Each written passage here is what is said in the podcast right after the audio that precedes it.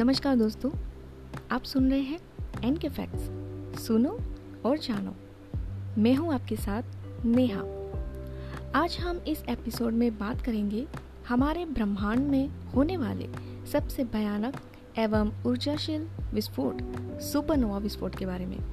ये सुपरनोवा विस्फोट हमारे ब्रह्मांड में होने वाले सबसे बड़े विस्फोट हैं। इन विस्फोटों में इतनी ऊर्जा निकलती है कि यह पूरी गैलेक्सियों में रोशनी कर देते हैं। सुपरनोवा विस्फोट में निकली हुई इस ऊर्जा की मात्रा इतनी अधिक होती है कि यह हमारे सूर्य से पूरी ज़िंदगी में निकली ऊर्जा से भी अधिक होती है। तो चलिए, बिना किसी देरी के सुपरनोवा फैक्ट्स शुरू करते हैं।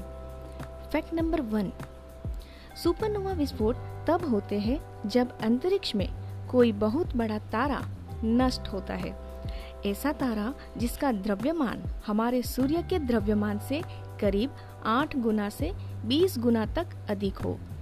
ब्रह्मांड में जब भी कोई नया तारा बनता है तो उसका लगभग 90 प्रतिशत से भी ज़्यादा हिस्सा हाइड्रोजन गैस से बना होता है। तारों का गुरुत्वाकर्षण बल, उनमें उपस्थित हाइड्रोजन और अन्य पदार्थों को इसके केंद्र की ओर बहुत ही अधिक बल से खींचता है।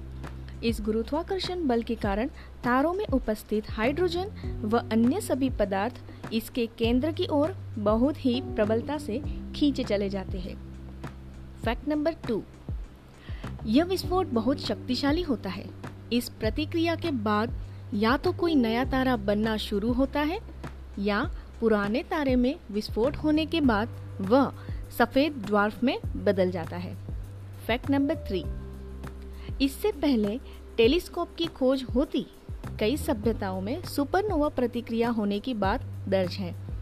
RCW 86 नामक पहले सुपरनोवा की खोज साल एक सौ ईस्वी में चीनी खगोल वैज्ञानिकों ने की थी।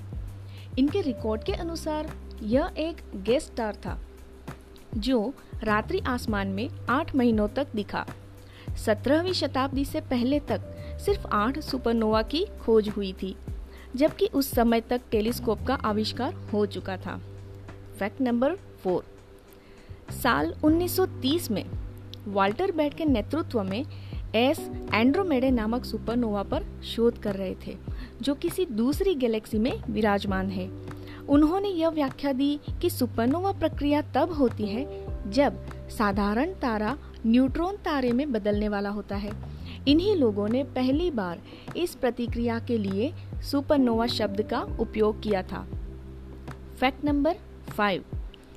ऐसा माना जाता है कि हमारे मिल्की वे में हर 50 साल में एक तारा सुपरनोवा प्रतिक्रिया से होकर गुजरता है। यह भी कहा जाता है कि ब्रह्मांड में कहीं ना कहीं हर सेकंड में एक तारा नष्ट होता ही है। फैक्ट नंबर सिक्स सुपरनोवा विस्फोट दो प्रकार से होता है। सुपरनोवा टाइप वन में इससे पहले कोई न्यूक्लियर प्रतिक्रिया शुरू हो, तारा अपने अंदर के पदार्थों का संचय शुरू कर देता है। यहाँ रोशनी वाले भाग में हाइड्रोजन की कमी रहती है। इस प्रकार के सुपरनोवा सफ़ेद ड्वार्फ के तारे से बनते हैं। इस प्रकार के मदद से वैज्ञानिक तारों के बीच की दूरी का अनुमान लगाते हैं, क्योंकि इन तारों की चमक बहुत अधिक होती है। और सुपरनोवा टाइप 2 में जब तारे का न्यूक्लियर ईंधन खत्म हो जाता है तो अपनी ग्रेविटी के दबाव में आकर वह डह जाता है। इस प्रकार के विस्फोट के होने के लिए किसी तारे का भार सूर्य से 8 से 10 गुना ज़्यादा होना चाहिए। किसी तारे का कोर भाग में हाइड्रोजन और हीलियम गैस खत्म हो रहा होता है, तब इसकी शुरुआत होती है। Fact number seven. अगर एक सुपरनोवा धमाका पृथ्वी से 50 से 1000 आलोक वर्ष दूरी पर भी घटता है तो इसकी ऊर्जा हमारे पूरी पृथ्वी को आसानी से एक झटके में तबाह कर सकता है। Fact number eight.